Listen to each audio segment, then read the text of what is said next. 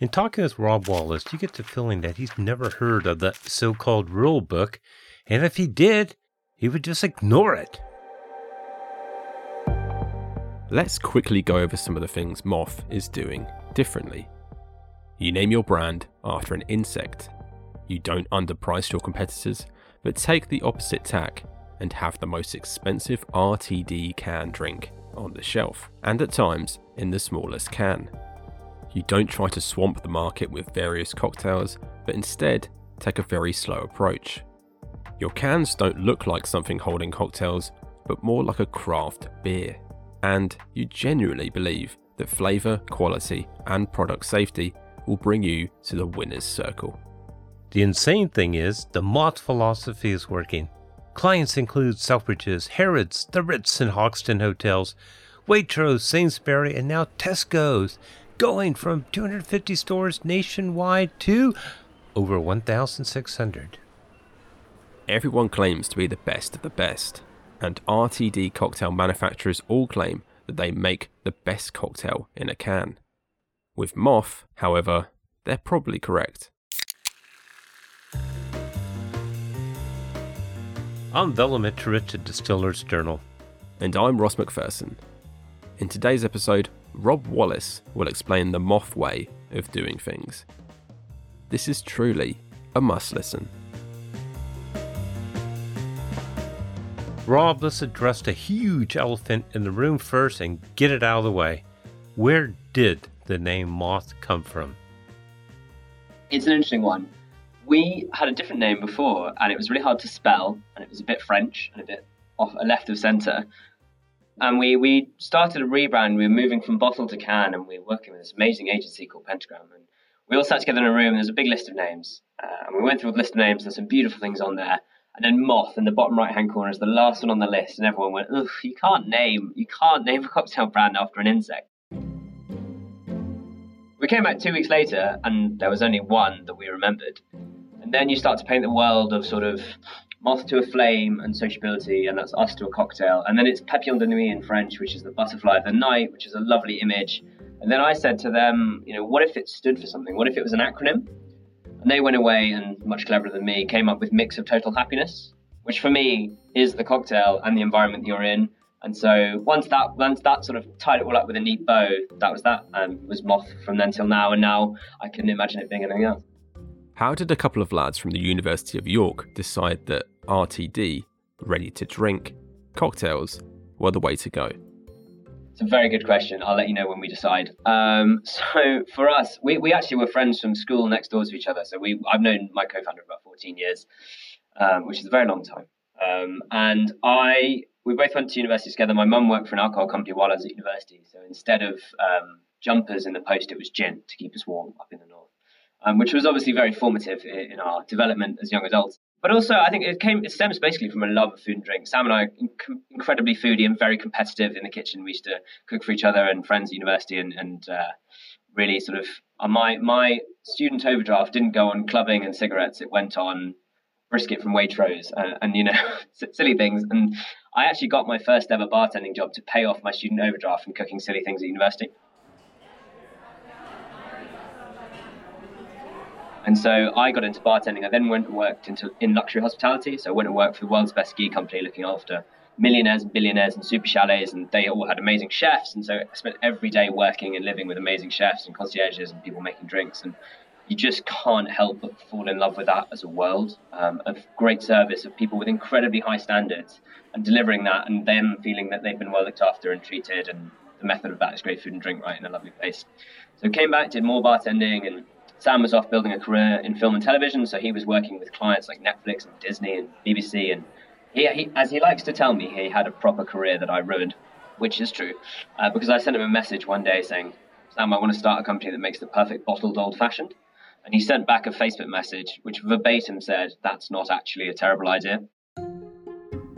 So this had stemmed from years of going, I'm a bartender, I have all the stuff in my cupboard, but I don't make cocktails unless I'm having people over. It's a massive faff. But if I could choose it as easily as a can of beer or a glass of wine, if that was a real choice, I'd pick cocktails every time. So I made up a litre of old fashioned as a test, and I picked it. Every time I'd reach for an old fashioned instead of a beer or a wine or a Friday night, I'd have it.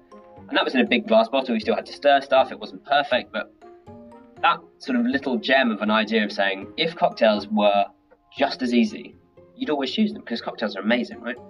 Um, and not everyone's a bartender that knows how to make it, but everyone who's had a cocktail out wishes they could recreate that at home. And so that's where it started. And we were full time designing in our lunch breaks, and then we went part time, and then we landed Selfridges. And then from Selfridges, which was just um, insane persistence and, and, a lot of luck, um, from Selfridges to Harrods and the Ritz and to Daylesford and to really high end clients, and sort of got this little brand that we'd made all ourselves, handmade every bottle. It was ridiculously expensive. It was a single serve little bottle. And it got to the point where we were selling posh cocktails to posh people in posh places. That wasn't the dream. The dream was always a cocktail as easy as a can of beer or a glass of wine. So we, we looked at ourselves and it was Sam that really made the sort of made the sort of uh, you know the emphasis to make the change. He said, look, we need to go to can. We need to actually make this a straight swap. And so we said, right, if we're going to do this, we, we need to, we need to properly change. We're going to raise a round of money. We're going to make the liquid and keep those amazing spirits partners that we use. We need to make sure that it works at a thousand liters, not just at one. And we need to rebrand and we need to put it in a can and we need to make it a genuine fit for your life. So all of this during COVID 2020, this so we raised our first round. Every investor call on Zoom, which was uh, hard work. I mean, a real slog when you can't see everyone and you get no's every day because you know everyone's very, very cautious with spending money or investing in things. And we're also young, unproven entrepreneurs. Like, why would you do that when you can't buy toilet roll? Um, but we got through it and we rebranded and uh, we redid the liquid and we moved to can and we got Waitrose involved and we said, guys, we're going to make a product that's perfect for your customer. It's perfect. You don't have to list us, but you are the experts on your customer. Can you just give us advice as to whether you guys would buy this? Whether Sally from Stevenage or Bob from wherever would pick this up in their local Waitrose? How much did it cost? Here's 10 Negronis. Which Negroni would a Waitrose shopper choose? Here's here's some of the branding we think we're doing. Is this a is this a good idea? And they really became involved. They, they were amazing, and they and we really listened. They're the experts, and we demonstrably made changes to what we thought was a good idea because Waitrose said so. We got to the end of that process, and we said, you know, we worked on this together. Isn't it amazing? And go on, give us a little 25 store trial. Go on, wouldn't, wouldn't that be great? And they said no, um, but we'll put you in 200 stores. You've got three months. And so that that moment is what sort of pushed the button on the roller coaster, and I'm still holding on 15 months later. It's hard not comparing the US to the UK market and trying to spot trends. In the States, hard seltzers have done well. Not so much here, where few see the attraction of drinking a mostly carbonated water beverage with little alcohol and flavor. In the States, RTD cocktails have shown some of the greatest growth in the spirits industry, with some supermarkets seeing up to a 60% increase in sales. Will it be the same here with continued growth, or just another hard seltzer flop? I, I don't think hard seltzers will do as well here as they've done in the US. There's a lot of money being poured into it to grow it artificially. I, I understand the, the use case in the States, but not so much here. I think the trend and the growth in RTD in the UK is going to come from premiumization and innovation, uh, not from making it sort of cheaper and in, you know in very heavy quotation marks healthy for you. I think there's a real fallacy about trying to make, make something that is fundamentally unhealthy and should be drunk in moderation healthy. I think it's very dangerous. I know I'm I would don't would never suggest that you drink either a hard seltzer or a moth before doing yoga or driving. Right, that is not what it's for. Uh, and so the I, I really struggle with the hard seltzer market in the UK, but that doesn't mean there's not wonderful innovation that's happening here and really strong trends that are going to make the UK an enormous RTD market. I just don't think it's hard seltzer. People involved in RTD cocktails have told distillers that it's far from being as simple as mixing a big batch of cocktails and putting it in a can. When different liquids are mixed, their chemistry changes, and in part due to the lower ABV, the stability and shelf life of the product are reduced. Is this a real challenge in creating an RTD cocktail?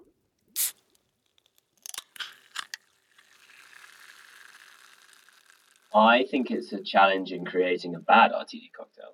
I think the answer is staring us all in the face, which is put some more alcohol in it, right? Alcohol is wonderfully safe. We've all been sanitizing our hands with it for the last 24 months. Uh, we, we solve that problem by making it the same strength as a bar. So we don't have to pasteurize, we don't have to put nasties in it, we just put booze in it. However, it is, you're absolutely right. It's not as simple as mixing some stuff and hoping for the best. And I think a lot of people think it is. And 12 months later, you open a can and it's all gone a bit wrong. So we, we are, have a few skills. One is finding amazing partners to work with. I don't claim to make great rum or great whiskey, but I'll, I know what it tastes like, and I'm gonna find the people who make it and make best friends. So that, that's skill one. Skill two is going, we can make it perfectly in a glass. Who are the technical partners that are going to come in to us to make sure that this is safe in 18 months' time when you've made 100,000 of them and it's still perfect like glass one? And we're very lucky that we have some amazing technical partners with us that um, fill me with confidence and allow me to sleep at night because they're experts in making that happen. Um, but no, I mean, the recipe testing is as simple as putting stuff in a glass. Putting it in a can and putting it on a shelf in Waitrose is far from it. Following up that question, a U.S. publication says that it's easy to make an RTD cocktail. The challenge is making one with real ingredients and making an authentic cocktail. I think it's very easy to make a cocktail flavored thing. An espresso martini flavored thing, I think, is probably you know achievable quite easily and maybe even not a very high ABV. However, an actual espresso martini in a can is a real challenge because how it interacts in a shaker for something that has a a total lifespan of t- 10 minutes in a bar, you know, it's got to sit in a can for, you know, maybe 12 months, go to the other side of the world and, still be that fresh tasting uh, espresso martini that you that you want. So yeah, it's it is a hell of a challenge to create something that's authentic. And I think a lot of people have the reason the reason why I think we're we're having some progress and the category's having some progress is people have gone from accepting a subpar equivalent going to challenging the industry and saying, no, we want we want it how they do it in a bar work it out, guys. And I think the reason Moth has had the success it's had so far is we really do hold our standards of compare what we put in a can to when to what you had at your favorite bar last week.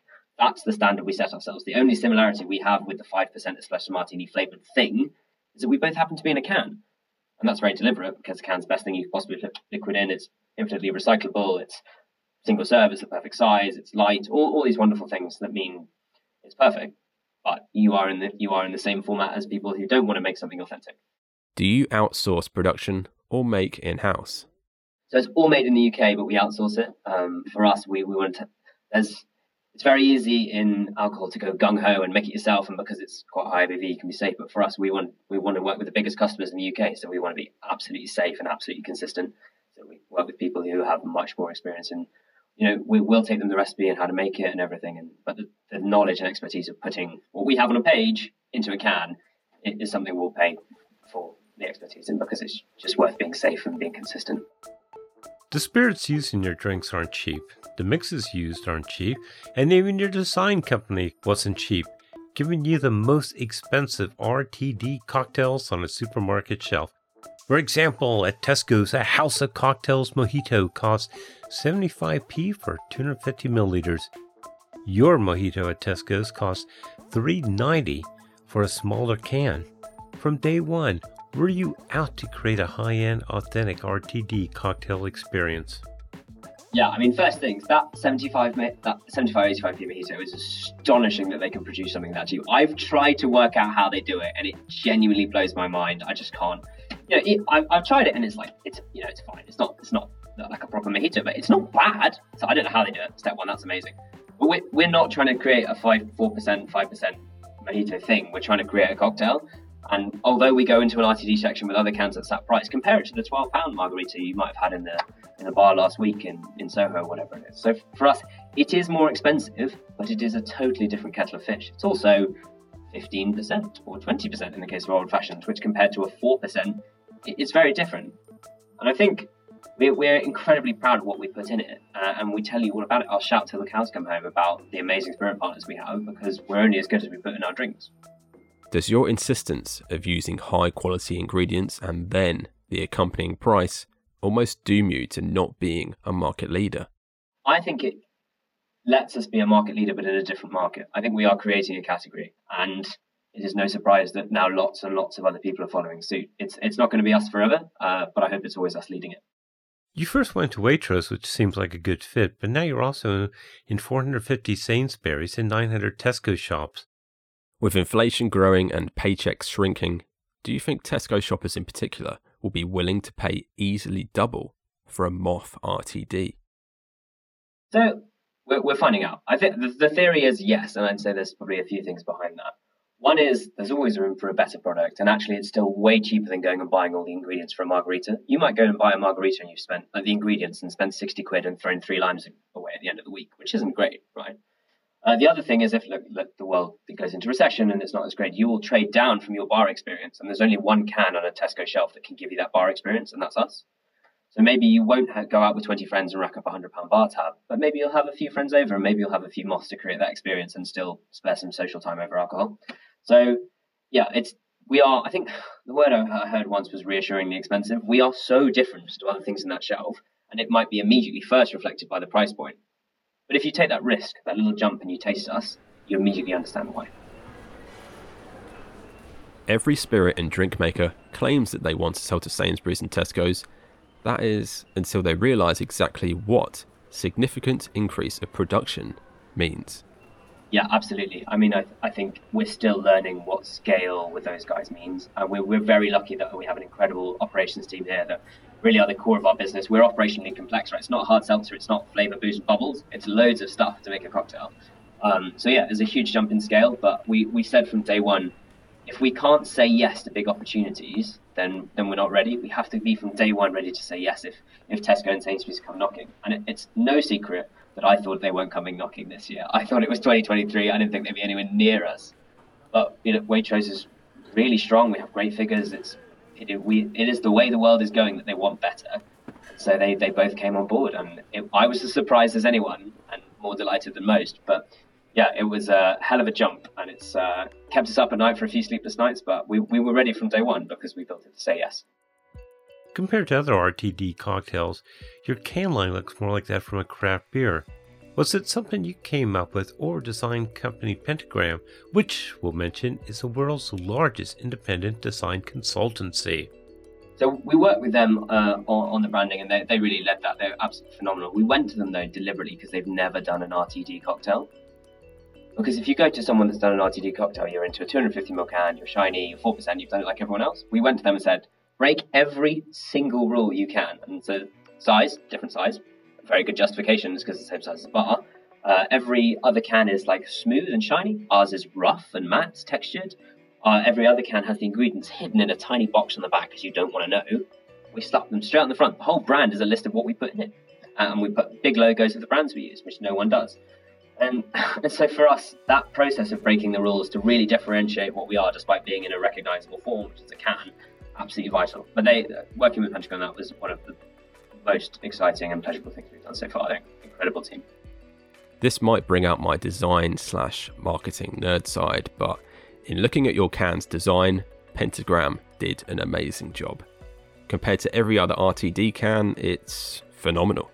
They're amazing. I mean, I'm also very lucky that my, my better half, my co-founder Sam, isn't here, and he's sort of he's head, heads up brand, so his vision and attention to detail on, on, and working with them was just a perfect partnership because he he challenged them on, on everything in a in such a constructive way and sort of like this is great, but what if we did this and what if we stretched this way and that, which meant I, th- I, think at the end of the day, also we're the fun clients, right? If you're doing, if you're redesigning every single SKU in Waitrose for their essential range, that's quite hard work.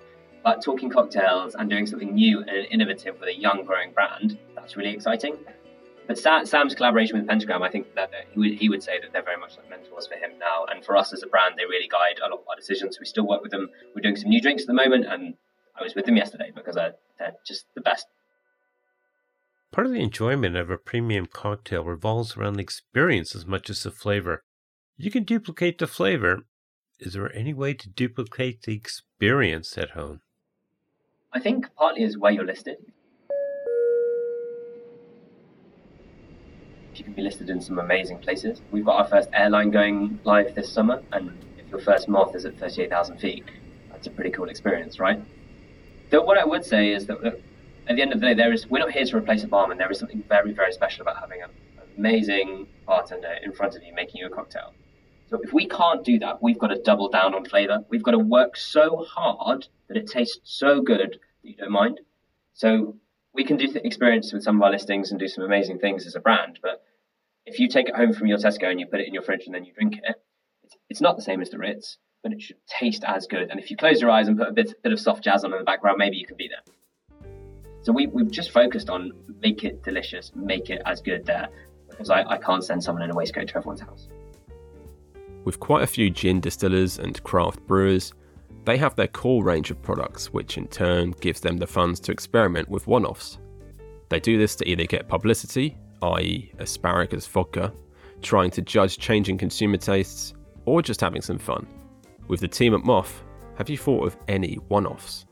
So I think the way that Moth would do it would be a collaboration, and we're not sure what the first one is or, who that will be, but collaborating with a brand that we really respect. Every Moth really is a collaboration with the spirit partner we use. Uh, it's obviously a, a, big collaboration, but I, I, think the key bit about us is a lot of people, for a lot of big spirits brand, RTD is a, is a sort of nice to have and an afterthought, but it's all we do. Like Sipsmith make amazing gin, and the reason they make a gin tonic is because they want you to buy the bottle of gin. We want you just to enjoy cocktails. That, that's what we do. So one-offs yes, the, uh, the other thing I would say is that we, we are, we're really complicated and we want to make sure that every product we put out, safest houses, tastes amazing and will taste amazing in 12 or 18 months, right? So it's not something that where we can just, like a bartender and night, have a bit of a play behind the bar and then there's a new cocktail. It takes six to nine months to pull one of our cocktails together. It's, it's a lot of work. If I make a spirit that I think will be a good addition to the Moth lineup, how do I approach you? So for us, I mean, everyone we work with, we're they're, they're now friends. Uh, like we we WhatsApp all the time. We help each other out because the spirits community is incredibly small, right? It's all of us versus you know mass produced big stuff that can still be great, but it's craft and innovative. We're, we're on the same team. So I mean, people just WhatsApp me. People give me a call. People come to the office. I mean, we we are really an open book about about what we do, and we name our spirits. And so we're very lucky that everyone we work with is lovely, and we only work with nice people. Um, but for us, look, I'll try it. Try a new gin any day of the week. We've talked about your successes. What challenges do you see coming this year? Scale, as you mentioned earlier, is obviously a huge challenge. Like if this goes really well, things move very quickly, and you've got to be funded for that, and you've got to be ready to, to make the big calls. So that, I think, if we do everything we say we're going to do, we won't be the only ones doing it for very long. I mean, competition is obviously going to be a thing, but I think we've invested in brand and in liquid so heavily that I, I, I do believe that we'll stay out in front and lead the category. Uh, and more brands entering the category means it gets more recognised and more space on shelf, right? So it's no bad thing. And then I think the other big challenge for us is the team. We're, we're really small right now. We're eight people, um, and recruiting people who understand what we're doing, who want to who want to join the journey, and who want to grow with us, and who are have the energy and the ambition to, to keep up um, that's a huge challenge. Um, and so far, we've been incredibly lucky that all of our hires have fitted in so well, and they're all incredibly ambitious people. Um, so, so, lucky so far, but that doesn't mean it's going to be the same forever. So, putting the team together to to grow from what is now a team of eight to probably what needs to be 20, 30 by the end of the year, and keep that culture and that brand and everything that makes Moth Moth is a huge challenge. Another week and another seven pubs or so have closed. It's not that people here have quit alcohol, but their perception of it has changed. While the old dinosaurs might still equate getting hammered for as cheap as possible as the best thing happening, the young mammals don't. They are willing to pay a premium price for a premium drink, sacrificing quantity for quality and taste. Moth has really tapped into this. They're the perfect canned cocktail for the moment, but Will they get knocked off their pedestal in the coming year or years by some upstart? I don't know. They have had a string of excellent business decisions, and it's hard to see that changing. I do know this if I was a lot younger man, I know who I'd be sending my CV to. The Moth team is going places, and it's going to be one wild ride.